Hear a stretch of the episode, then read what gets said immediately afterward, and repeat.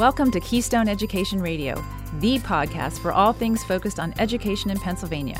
Now, here's your host, Annette Stevenson. Bullying in schools is not a new problem, and it's one that must be addressed. The statistics show that a fifth of students nationwide experience some form of bullying. As we begin another school year amid unprecedented stress, anxiety, and less than normal circumstances due to the ongoing pandemic, we wonder what the best way is that we as leaders can work to prevent bullying in our schools and provide safe learning environments for all learners. The Network of Victim Assistance, or NOVA, in Bucks County has programs designed to help teachers, parents, and other leaders implement bully prevention programs in their classrooms and at home. Today, I'm talking with Grace Wheeler, NOVA's Director of Education and Prevention, to learn more. Welcome, Grace. Thanks so much for having me. Excited to be here.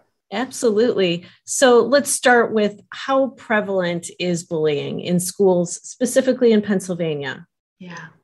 So, you know, just as you were saying there in a, your introduction, about one in five students are bullied um, nationally, right, in any given school year. Um, we find that the uh, CDC's Youth Risk Behavior Survey is a really great resource for looking at data um, that's specific to states.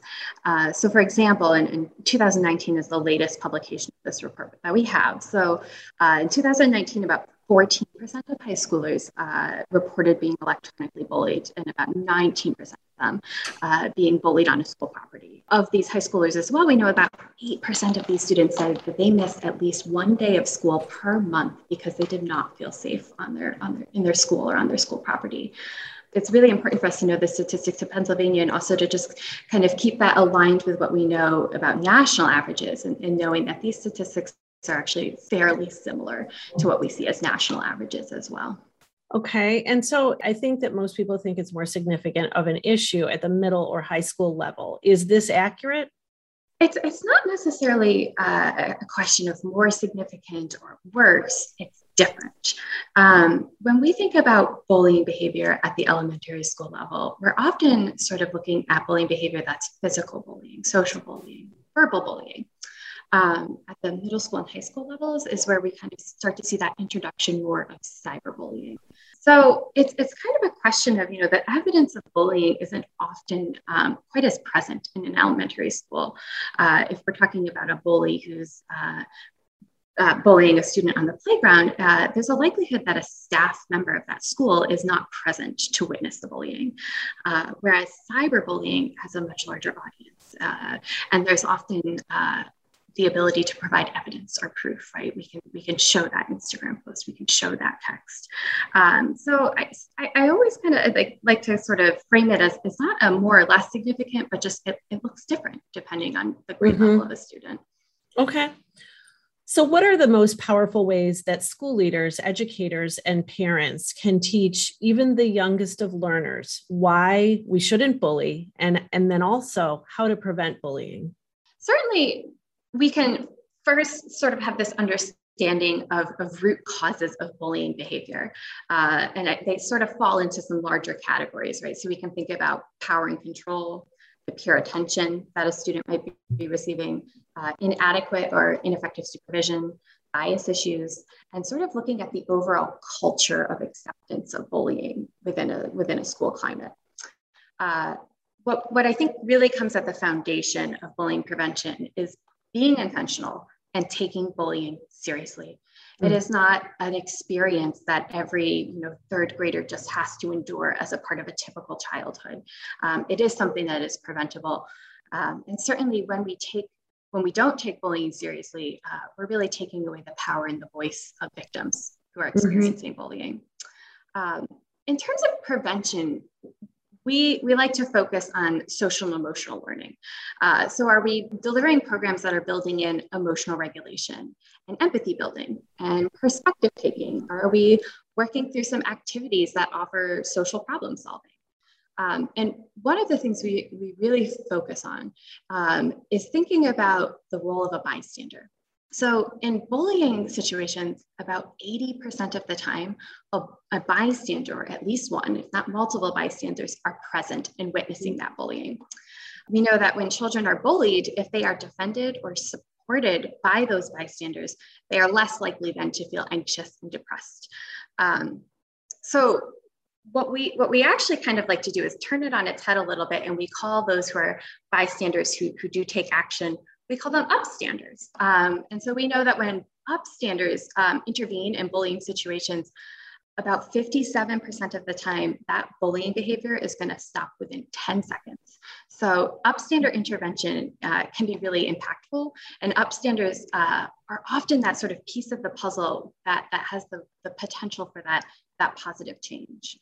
I think another piece of the puzzle when we think about uh, bullying prevention kind of going back to something I said earlier, which is, are we creating a culture, you know, in a given school or in a district where bullying is not accepted um, and certainly not the norm, right? Mm-hmm. So that students um, are not giving an audience to those that are using that bullying behavior. It's really important and teachable moments at all age levels, really. So we're hearing growing concerns this year over um, potential mask bullying, um, and you know whether students choose to wear masks, not wear masks, obviously absent of mandates. What advice would you offer to school leaders to address this possible scenario, just to sort of head that off before it begins occurring? Yeah. So I, I think it goes back to what we uh, talked about, you know, in setting that intention and taking this seriously. Um, and, and, we as adults can be thinking about the tone that we are setting and the expectations that we have of students. Um, and certainly being mindful of the behavior and language that we are modeling. Certainly no surprise that children are watching and listening to us. So our behavior, our language is vitally important this also i think comes to that that point of, of school climate right? Uh, what are the the signals and the reinforcement that we are giving? Um, what kind of classroom management are we um, using within our sort of smaller spheres of students to be again mindful and vigilant of, of masking bullying? Um, i think it also has the potential to really present students with a real life sort of example to talk through a bullying situation, right? It's, it's a real world, world example of practicing their social emotional skills and empathy and compassion. Um, but I think really at the end of the day, what we can project for students is that um, bullying in any form is not acceptable, right? And so we can handle any form of bullying, whether it's something sort of new and specific to the time we live in now, or sort of those typical forms of bullying that we're, we're um, more familiar with. Mm-hmm prevention are responses, they're similar. Yeah. Okay. What kind of work does your organization do with school districts? What, you know, how do you work with the school districts to help in this area? At NOVA, we have a prevention education department, uh, and our bullying prevention programs are really kind of a cornerstone of, of the programming that we offer. We offer parent programs. One of our uh, most frequently requested parent programs would be navigating cyberbullying. Um, we hold classroom presentations that start you know in those lower elementary ages that go all the way on up through high school and certainly the content the messaging is going to change and evolve as we're working with students of, of uh, the older grades we also have a, a program at NOVA that we're particularly uh, enthused about, which because it's a primary prevention strategy. It's an encourage upstanders program, uh, and it's where we work with uh, high school students, um, and we prepare them, we train them to be uh, peer educators in the younger grades of the elementary schools in their districts. And they then are the presenters that go into our elementary schools, work with those younger students, and mm-hmm. talk about upstander behavior. Um, and really just the power that that message holds when it's coming from that older student, um, the mm-hmm. impact is, is really tremendous. So a lot of this is all sort of supported by our no bullying run which we hold every year and it's a really great event where our community comes together. Um, it's, it's, a, it's a really uh, sort of powerful message a powerful day that sort of is that stand against bullying in our communities. Hmm, great. So whole community support. I love and i love the program that involves the older students because you know what a different uh, conversation that is. Older student to younger student you know rather than adult to you know student so is there any data or maybe anecdotal success stories that kind of tell you that the preventative training is having an impact is there anything in that area that you can share Sure. Um, so typically our, our best practice when we're working with students is to uh, use an evaluation tool. Typically that's that's going to look like pre and post testing.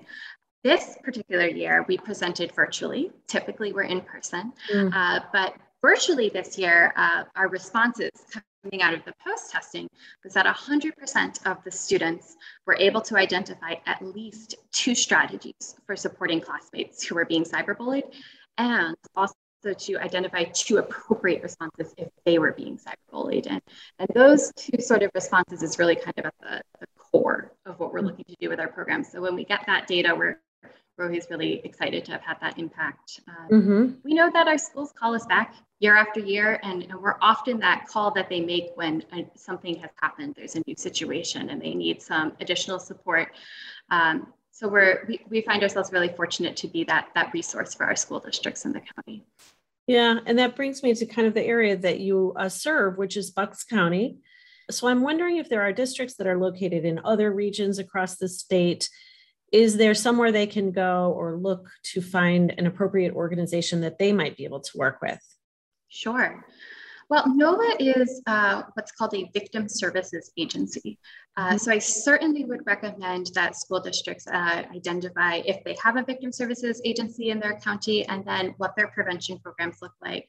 Um, outside of that, a couple really great resources. You know, the Pennsylvania Department of Education has a page with just uh, a host of different resources, um, guides, programs. It's it's really a, a, significant, I think, resource for our schools. Mm-hmm. Um, is another really great resource. Um, and of course, this, this number that we often use uh, with our students in schools is a bullying prevention consultation hotline that we have in the state as well. Mm-hmm. Um, and, and a lot of these sort of resources I just listed um, may be able to help school districts find who are their local resources when it mm-hmm. comes to bullying prevention. Great.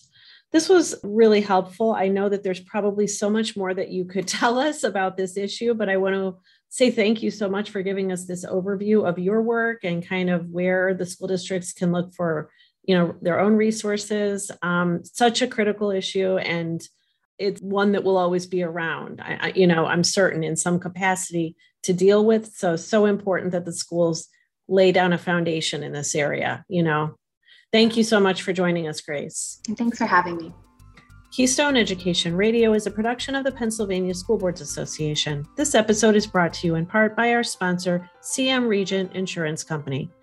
Visit our website at keyedradio.org for more information on today's topic or to listen to past episodes.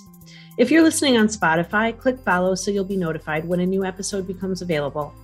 Share out the episodes that resonate so your friends, colleagues, and community can tune into the topics that are impacting public education this is Annette Stevenson saying thank you for listening to Keystone Education Radio. The views and opinions expressed on the Keystone Education Radio podcast are solely the views and opinions of our guests and do not reflect the views and opinions of the Pennsylvania School Boards Association. Thank you.